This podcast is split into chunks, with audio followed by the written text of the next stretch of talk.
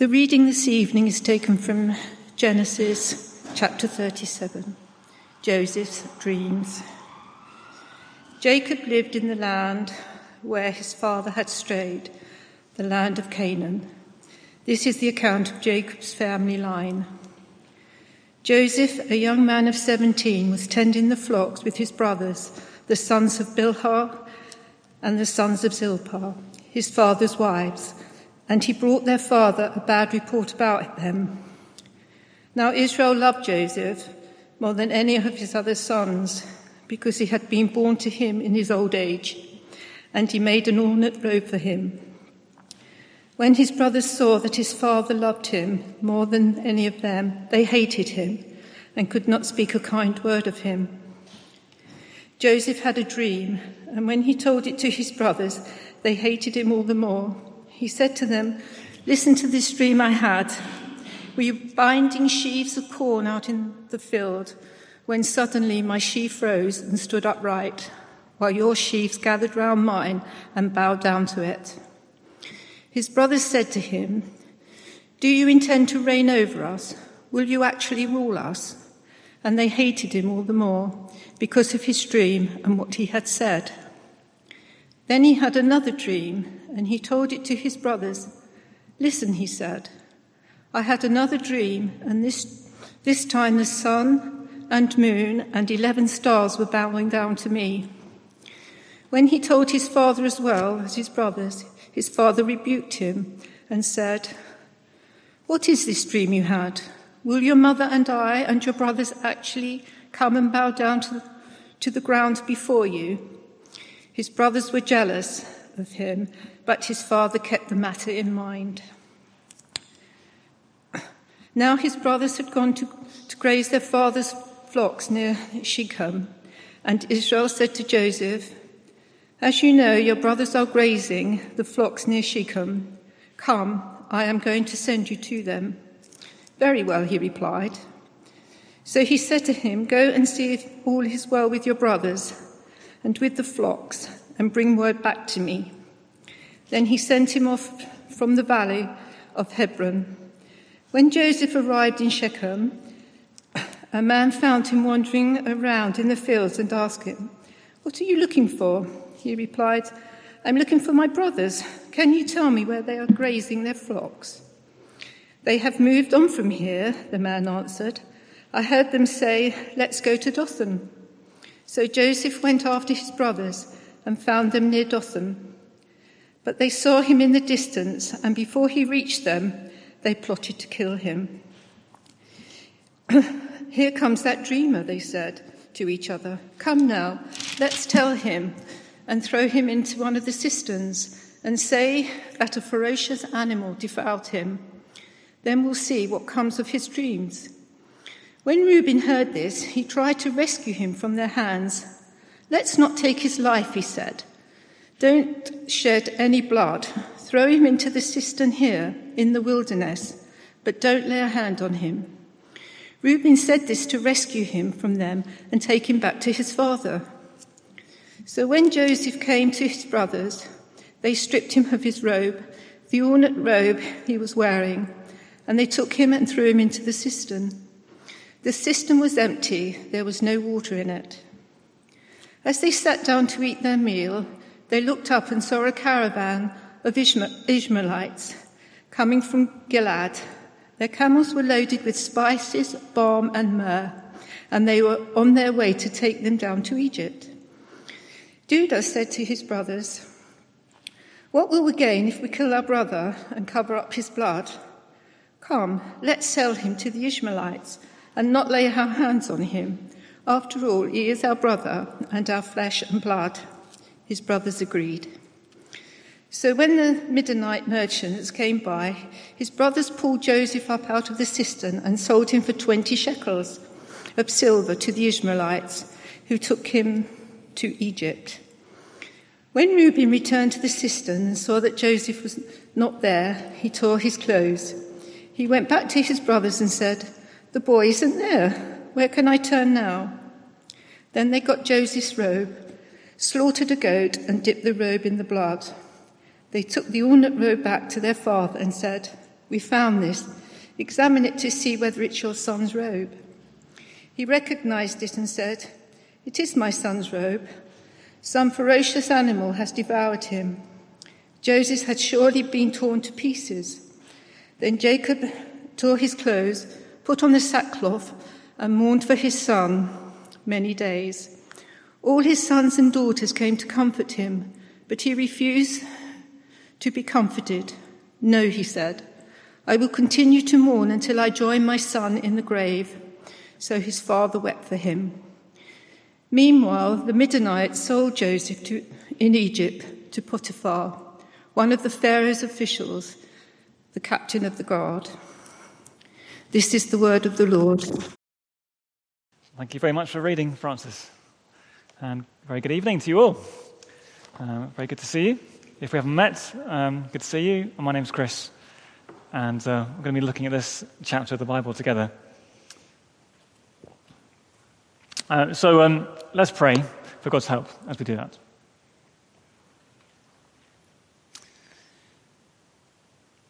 Um, Heavenly Father, our prayer is that um, you would open our eyes to your hidden hand, to understand our world, and to trust in your goodness throughout. And we pray in Jesus' name. Amen. So, yes, um, uh, a new sermon series in uh, the book of Genesis. Genesis is the first book of the Bible, if you didn't know that. And we're looking at these last uh, 13, 14 uh, chapters in that first book. Um, and I mean, do you know the musical, Joseph and the techni- amazing technical? It's so long, I can't even say it. Um, has anyone seen it? I think I saw it a long time ago. It's very jolly, very colourful, family day out. Oh, we know all these kind of funny stories. This is not like that. This is not like that. Is very different to how the story really is in Genesis. This is not a family fun day out. This is there's a grim reality in these pages. This is grim and uh, very real to life, the grimness of life. I mean, um, the subject really of the series as a whole, which we'll see time and time again, really, is that how to trust God's good purposes in the grim reality of life. If you uh, put it down to a sentence, how to trust God's good purposes in the grim reality of life. And I think back to a conversation uh, a while back with uh, a lady who uh, was having a really tough time. And um, she was kind of her early 20s and had effectively been kicked out of home. Family relationships had fallen apart. And found her way in Lon- into London and then had a relationship there. And that relationship went very bad as well, very sour and violent, actually. And at the point I was talking to her, she was scared even to go to the shops in case she bumped into this person. That's grim. And the badness of the world really affects us, and some particularly so. How do you trust God's good purposes in that kind of reality? And uh, what we're going to see in general, um, just don't like saying too many big Bible words, as it were, but we're going to be thinking quite a lot about God's providence Providence. Now, what on earth does that mean? Um, again, just to sum that up, really, uh, providence is a word that means um, that God is ultimately always in control and always at work through people and circumstances to bring about his good purposes. He is always in control and is at work in people and circumstances for his good purposes. And we're going to, this is a big subject to think through. And it might sound quite wishy washy and a bit kind of theoretical, uh, but no. God's providence is life changing. Absolutely life changing. Think about it this way um, Why do we take swimming lessons? I hated swimming lessons. I wasn't very good. When you had to put your pajamas on and do the treading water thing, I was awful. Um, why do you take swimming lessons? Because one day you're going to be in deep water. And you need to know, will I be able to cope when that happens? And that's similar as for us. It's like we need to learn how to face confusing and difficult circumstances. Or when they come, we're going to be crippled with, with, with doubt and, and, and bitterness. And I realize just kind of looking out on us tonight, of course, there are many who are in that kind of grim reality right at the moment.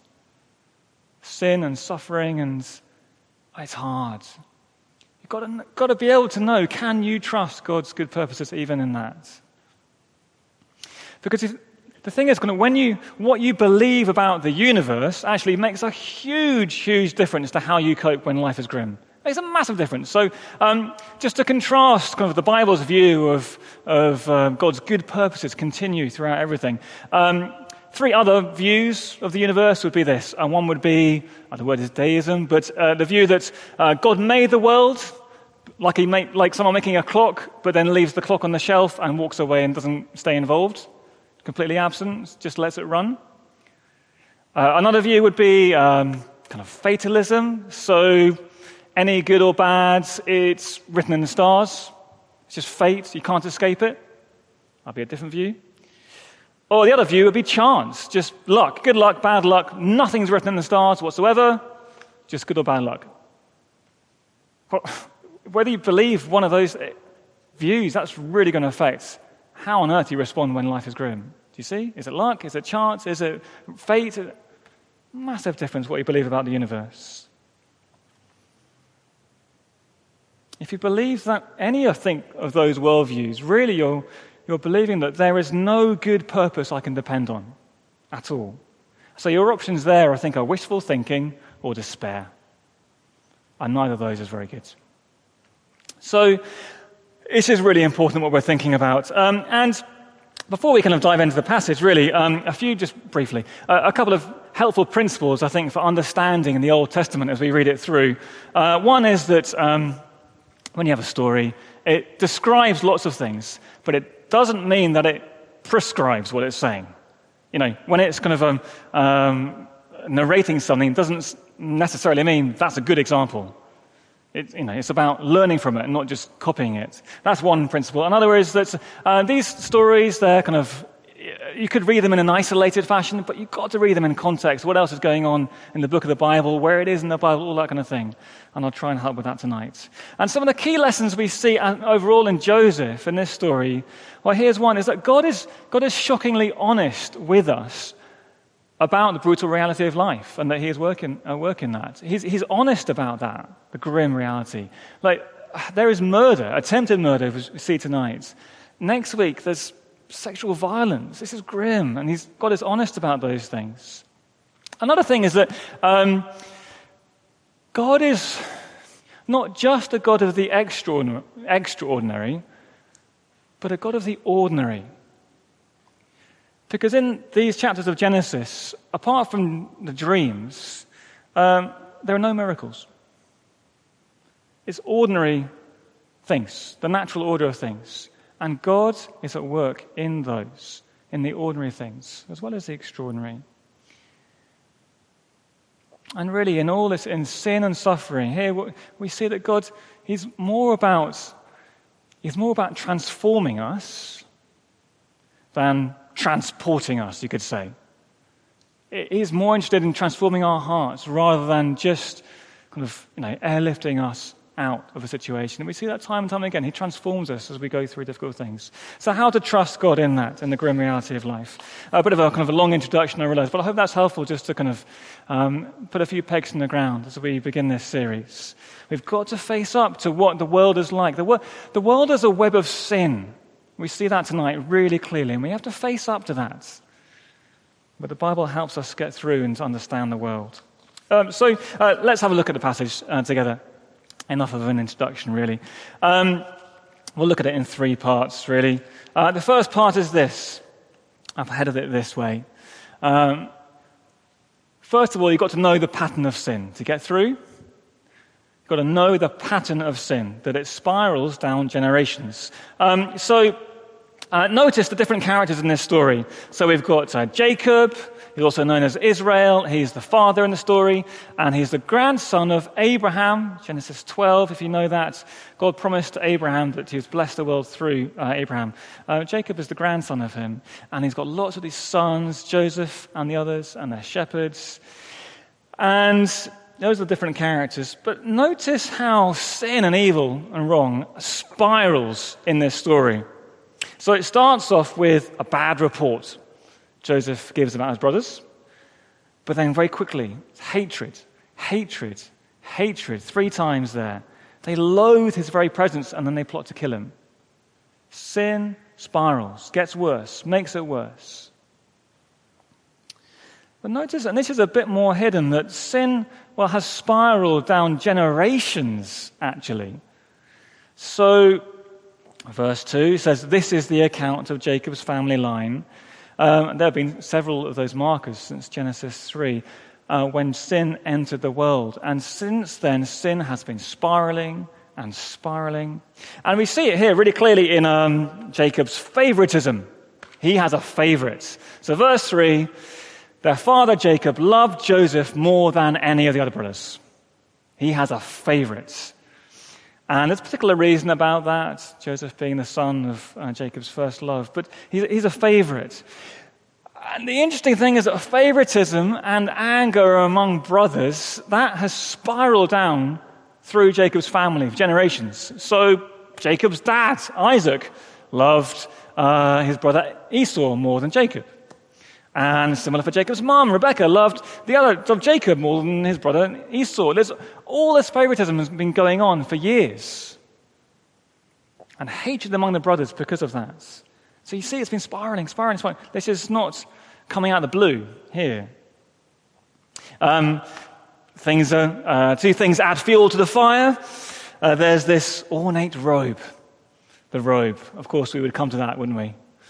Um, Yes, the meaning of that word is uncertain, but not an amazing technicolor thing. It's more likely uh, long sleeves down to the ankles, down, down to, the, uh, to the wrists, that kind of thing. Sorry to burst that bubble. Um, but it's an ornate robe. But his point was he was given to it. He was given it to him uh, as his favorite. None of the other brothers got that. And then you have Joseph's dreams. Joseph has these dreams that he's going to be top dog one day, of his brothers kind of bowing down to him and his family. All this adds fuel to the fire of the favoritism. Now, Joseph didn't actually have to tell his brothers about the dreams, but he kind of shares that quite pompously, and you do get the feeling he's quite a spoiled brat. Yeah, he's quite happy about these dreams. But you see, the family patterns of sin just fuel their own sin. And that's not to excuse when we do wrong, but it is to understand it. These patterns come down through generations. I've been thinking about that a little bit for myself uh, with, um, over the past year, just trying to kind of understand um, sin and struggles in my life and what contributes to it, really. And uh, I know that I'm a bit of a people pleaser. I hate conflict. You know, I'm sure not the only one. Um, I've been reflecting that some of the things that have impacted me, probably down the generations, I know that my great grandfather was killed in the First World War, and that was just destroyed the family. And the family left behind just really withdrew. And I think I've seen that trickling through down the generations in my family a bit. And I think that is, helps understand me more than I have before. And, you know, I just hate conflict and I just love to withdraw and I kind of say, I know that for myself. And so these patterns of sin, they go deep. And that's the grim reality of, world, of the world that we live in. We can't ignore that. And I realize for others of us today, we might be very aware of that kind of pattern trickling down into our lives probably far harsher than what I've described, but, you know, patterns of people being cut off in families, rejected, or smothered, or, or pressured, and that can trickle down, can't it? And the Bible says, yeah, to trust God, don't ignore that. Observe it, and you can have hope in that. But you've got to know this is the way the sin works, there's a pattern of it. So that's the first thing, really as the story kind of begins. You've got to know the pattern of sin as it spirals down generations. And this sets the scene, really. Uh, the next point would be uh, you've got to know the big picture of sin. The big picture of sin is that it tries to strangle God's plans. So that's what we see here. Well, what we see in this description is that you have a brutal attack on Joseph, the person at the center of God's plans. Uh, Joseph has these dreams. He's, he's going to be the key figure for God's plans to uh, save uh, humanity, are going to come in some way kind of via him. And, and then what happens is we've seen uh, that he's sent out to look, on the, look out on the brothers, and the brothers see him coming, and they think, yeah, this dreamer, this is the chance to kill this dreamer. We hate him. And you've got to notice, maybe you noticed it reading it through, their brutality of the brothers, uh, brutal. So, verse 18 says, They saw him come at a distance and before he reached them, they plotted to kill him. Here comes that dreamer, they said to each other. Come now, let's kill him and throw him into one of the cisterns and say that a ferocious animal devoured him. Then we'll see what comes of his dreams. Brutal. To kill your own brother? Uh, Reuben convinces them just to kind of throw him in a cistern. Uh, still quite brutal, really. And then they, you know, verse 25, they sit down to eat their meal. And Joseph's cries are probably, they probably hear them. They're just casually having some food. And Joseph is sold off as a slave. As these um, traders come past. So, okay, well, let's, let, let, let's go about it that way then. But notice one thing to pick up is that for all the brothers here, I think we see something of their, their sin, their kind of their sheer insecurity, I think, in, in all sorts of different ways. So most of the brothers, they're just plain jealous. They hate Joseph uh, because it reminds them that their father doesn't love them as much. Um, so they're insecure in that way. Uh, Reuben, uh, he tries to save Joseph. Is that because of love, or is it because he's failed his father in the past and know, wants to be seen to do his duty again, perhaps? Judah, he steps in at one point, but he seems most concerned to save his own conscience. So he says, kind of, if we sell Joseph to these merchants as a slave, well, we won't have murdered him technically. We won't be guilty of bloodshedding. You know, he's just trying to save his conscience. Like, I've, I've been more realistic. I've done the right thing. Kinda. I mean, that's, that's twisted, isn't it? And the thing is, it feels like at this point that it's a pivotal moment in the big picture of God's plan. Because at this point, Joseph's dreams about him rising to a position of leadership in some way, those don't look like they're going to happen at all. Because he was almost killed, he's now been sold as a slave. So it looks like God's plans to use Joseph, they've just been sunk. That's what it looks like. And that big picture reminds us something of really the heart of sin, really, is that sin, sin is an attitude of the heart that actually wants to attack God. It's, sin is an attitude of the heart that says, I, I get to decide what is good and evil for me, you know, about my plans and my purposes and my pleasure. Or when we harm someone, actually, that's an attack on God in the sense of um, God is their creator, made in his image. So that's harm people, that's attacking him, really. And behind all that is the evil one, the deceiver, uh, Satan. The Bible talks about who is behind all evil in a, in a big way and trying to derail God's plans to save humanity. Behind every act of sin, the evil one is behind that. Doesn't take away our responsibility. You see, there's a, there's, a, there's a cosmic battle, as it were, going on in all sin. It's trying to derail God's plans. And if you know um, Paul's letter to the Ephesians, chapter 6, uh, talks about our battle is not against flesh and blood, but against the powers and the principalities, essentially against the evil spirits. That's the cosmic battle going on. And that's throughout the Bible. That is the big picture of sin. Uh, now, you might think, I mean, okay, uh, how does that help us? Does that help me in the grim reality of sin, really?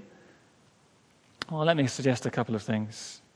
One is that when we suffer sin, you know, from someone else against us, it is important to remember that as well as being an attack on us, it is also, and even more, even more so, an attack on God, actually. And that can help us to some degree to recover from that and even to forgive, actually. God's ultimately the person being attacked even more than I am. That kind of big picture of sin. Uh, what about when, when we sin? And you know, maybe as we were confessing earlier, we were thinking of things we've got badly wrong and we really regret with the past week, how we've treated someone. No, awful words we've used or behind someone's back or something. Well, this big picture of sin, it does kind of remind us, help, help us realize what we're doing. We are attacking our Creator. And, and it might feel acceptable, just that our little sin just hurt someone. But if you think about it as an attack on your Creator, oh, well, there's no escaping how, how awful that is. And then that helps us to deal with it. Because if our sin is against our Creator, well, actually, we can go to our Creator for forgiveness. Go to the top and that's what you see a lot in Scripture, like Psalm 51, if you know it. King David. He's um, murdered someone and took another man's wife. But he says, Against you, Lord, I've sinned. Against you. And then actually, he can go to God for forgiveness through that because he knows he's been battling against God even more so than against the people he's sinned against. So, knowing the big picture of sin really, really helps. It's trying, sin is trying to strangle God's plans. But will it work? Well, let's move on in the story. And we're getting towards um, the climax here, really. So, verses uh, 29 to 36. Let me read these, most of these verses. Verse 29. So, Joseph's been sold off to these traders. But when Reuben returned to the cistern and saw that Joseph was not there, he tore his clothes he went back to his brothers and said, The boy isn't there. Where can I turn now? And they got Joseph's robe, slaughtered a goat, and dipped the robe in the blood. They took the ornate robe back to the father and said, We found this. Examine it to see whether it's your son's robe. He recognized it and said, It is my son's robe. For some ferocious animals had devoured him. Joseph has surely been torn to pieces. Then Jacob tore his clothes, put on sackcloth, mourned for his son many days. All his sons and daughters who come, came to comfort him, but he refused to be comforted. No, he said, I will continue to mourn until I join my son in the grave. So his father wept for him. So who's won here? No one. No one's won. Jacob's sin, you know, favoritism, but that promised him love. But what does it reap? His son's death, so he thinks. The brothers sin, that promised them their father's love. But does it work? No. Jacob refused to be comforted by them. He said, Go away, go away. And the irony again is that history is repeating itself because there's some similarity to a way in which Jacob himself deceived his own father. So for us, this is a really important lesson. And let me read this verse from a letter in the New Testament, Galatians 6 7. It says this God cannot be deceived. A man reaps what he sows. You see, if you sow sin, you don't reap good, you reap misery. And that's exactly what's happened here. They've sinned, and misery comes out of it. Now, have you ever been tempted to do something that you know is wrong because you think it'll get you what you want? Now, when you know, someone goes behind your back in the office do you get revenge on them and feel, want to feel a bit better through that? It's very easy. God says, don't do that. It doesn't pay. It doesn't pay. It will only bring misery. And then what about the big picture? What's the big picture here? The brother's sin, that promised to strangle God's plan, has that worked? Well, for this, we need to notice the last verse. Just as Jacob is mourning his son, this, verse 36. Meanwhile, the Midianites sold Joseph in Egypt to Potiphar, one of the Pharaoh's officials, the captain of the guards. So Joseph has gone as a slave, he's ended up in Egypt, and he's been sold to someone else who just happens to be the captain of the guards for Pharaoh. And that's God's hidden hand at work there. See, this is actually the pivotal moment in God's plan. It's not a failure. This is for good. Because Joseph, as we're going to see in all the detail of it, and there's a lot of detail, he's going to rise to power in Egypt. And that last little verse there has set the stage for that. It reminds us God has not let go of him and is actually using him for his plans. And actually, if we look closely, we've seen it already his hidden hand. You know, God handed Joseph his dreams. He handed him a passerby to help find his brothers when they'd moved on. Is that just a coincidence? He'd handed him to slave traders. Again, he just happened to be passing by when he was in that system. Is that a coincidence? God's hidden hand. And Joseph would have had a lot of time to think and reflect about these things. Perhaps those coincidences, maybe they felt like a curse to him. Things have gone wrong because of that. But in the future, they would become cause for thanks. He would, even though he couldn't see it right there. So, how about you? How about you? Do you, do you need reassuring that God will not let sin strangle his good purposes? That is very hard, isn't it? Because we don't see God's hidden hands. And you can't imagine, begin to imagine how your situation might turn out for good. It's very hard. And we can't sit now.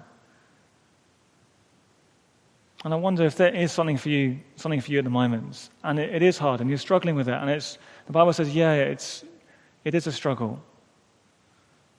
We don't see the God's hidden hand, but we do take encouragement here that things do turn out in a way that is often we don't understand, is mysterious to us. But we can have a level of confidence in Him in that. Life is grim. Sin is very real. What do we do with that? Well, we have, we have good news is that we can understand sin for what it really is, and we have assurance that it won't win out. God is good, and our Savior is good. Jesus wrestled with these very same things in the Garden of Gethsemane, waiting to go to his crucifixion. Jesus about to feel the full force of human sin, of God's judgment against sin by dying on the cross, feeling the full force of every family pattern of sin weighing down on him, feeling the full force of humanity's battle against God. Yet he was able to keep going because he did the things that we couldn't do. He broke that pattern of sin by dying as an innocent man. Only He could carry out God's plan to defeat sin. And only He could repay our sin, not with misery, but with undeserved grace. And Joseph, Joseph couldn't know that, but we know that if we know the Lord Jesus. We have a good Savior. A Savior, in fact, who knew the hidden hand of God. So it's Him that we trust. So let's take a moment to pray, to pray for God's help.